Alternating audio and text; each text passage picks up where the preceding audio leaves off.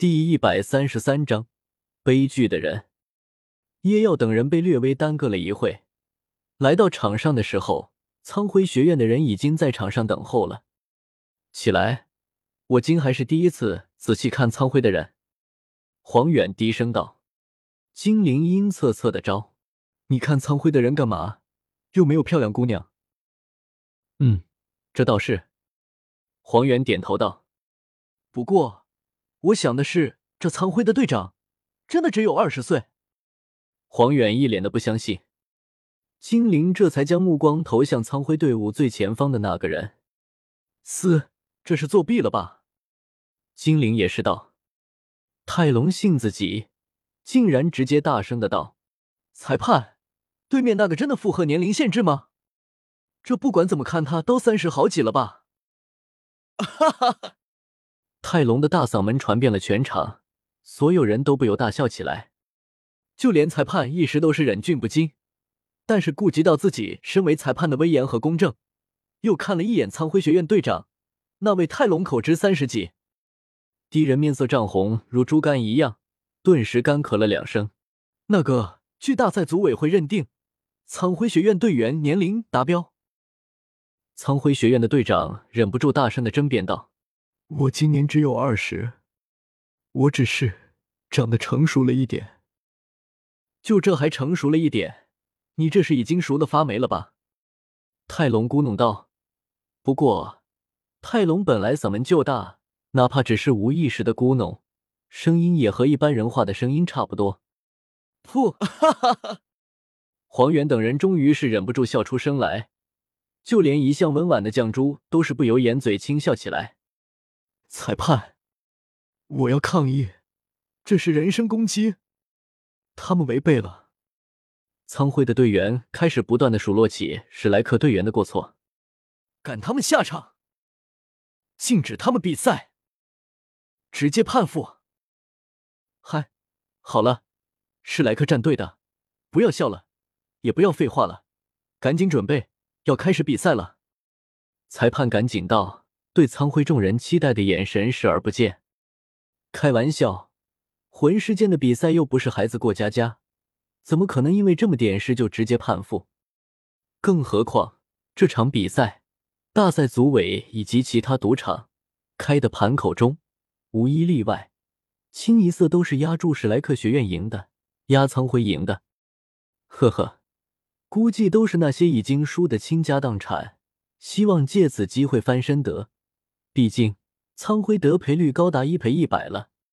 如果他直接判了史莱克学院输，不用等到第二，马上他就会被那些被他坑惨了赌徒们撕得粉碎。就算侥幸不死，他也会被那些下了注的各大势力给随手碾死。总之，他绝对见不到斗城第二早上的太阳。看到裁判一副事不关己的样子，苍辉的人这才悻悻的收回目光。史莱克渣子们，待会你们就会知道，没有提前被罚下场是多么的不幸。苍辉学院队长阴恻恻的道：“嘿，泰隆，你有没有看到？”黄远突然抬头看去，泰隆茫然的道：“看到啥？上有牛在飞啊！”黄远一本正经的道：“啥玩意？牛？”泰隆瞪大了眼睛道。你知道这是为什么吗？不知道。泰隆老实的道：“那么简单，有些人牛皮都吹上了。”精灵嗤笑道：“看到史莱克战队的人一唱一和的，苍辉学院的众人脸色一阵青一阵白，眼神愈发阴鸷，但是却没有任何言语。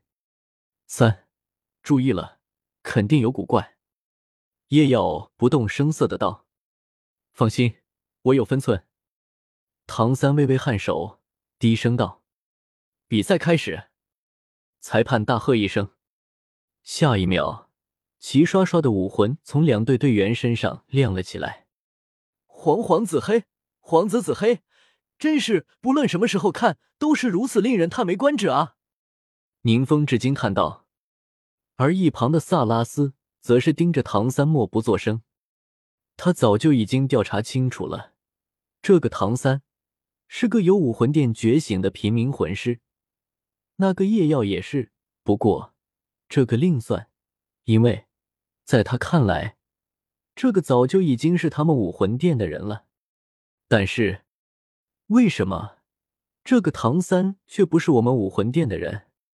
我记得给他们觉醒的是诺丁城，诺丁城武魂子殿的染底在干什么？还有那个给他觉醒的魂师，为什么不尽早将他拉入武魂殿？就算没有拉入。为什么不趁早将他？萨拉斯越想越生气，一双手不自觉的将扶手握得噼啪作响，直到身边的人诧异的目光，才让他回过神来。哼，算了，现在这些也于事无补了。幸好这次才是魂宗，还不难解决。不过诺丁武魂子殿的人需要整治一下了。诺丁城武魂子殿。素云涛现在可以是春风得意啊！这么多年来，他已经不再是昔日的那个二十六级的大魂师了。虽然因为追求思思，在修炼上不得不放松了一点时间，不过即便如此，他还是在五年前，在他二十八岁、未满三十岁的时候突破，成为了一名魂尊。现在，他的魂力更是高达三十四级。以他弟速度，他在四十岁前很有可能达到魂宗的层次。要知道，现在诺丁武魂子殿的殿主也不过是一个四十七级战魂宗罢了。诺丁武魂子殿魂宗层次的强者就只有两个，其下就是魂尊了。但是魂尊的数量也是极为稀少，不过七个。他素云涛在这里面也是排得上号的人了，而且。在魂尊级别的人中，他的年龄可以是数一数二的年轻，也就是未来他很有可能接任成为诺丁武魂子殿的殿主。现在，思思也已经真正成为他的女朋友了。现在，他们已经在考虑结婚的问题了。如果没有什么意外的话，今年年底他们就会步入婚姻的殿堂。爱情是叶两开花，素云涛走路都像是踩在云端一样。直到今，九年前，是谁负责圣魂村的武魂觉醒呢？一位似乎是从斗城武魂殿来的大人物如此问道。九年前，圣魂村，我记得那一块应该是云涛负责吧？武魂子殿殿主迟疑了一下，道。那位大人物看向了脸色茫然、站立在一旁的素云涛，严肃的问道：“是你吗？”这，我似乎没有什么影响了。素云涛有些慌乱的道。大人物皱了皱眉，道：“那一次应该是有两个写满魂力的孩子。”素云涛愣了一下，仙满魂力，两个，这辈子他也就见过两个仙满魂力的。而且就在同一起来，那个村子好像就是叫什么圣魂村啊。一个孩子武魂是蓝银草，一个男孩子武魂是剑。大人物继续道，随后盯着素云涛的眼眸问道：“你还记得吗？”蓝银草，剑。素云涛马上就想起来了，那一发生的事，可以是他这辈子见过的最令人惊讶的事了。经过这么一，他完全记起来了，确实是有这么一回事。不只是他，就连其他人面上也带有几分恍然之色。毕竟这件事也不是什么大秘密。素云涛常以此事当为谈资序。看到了素云涛的眼神，这个人明白自己找对人了。于是，两个人走上前来，一左一右扣住素云涛的手臂。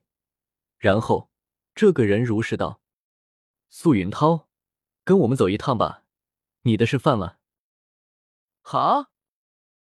虽然不知道为什么，但是素云涛知道，他悲剧了。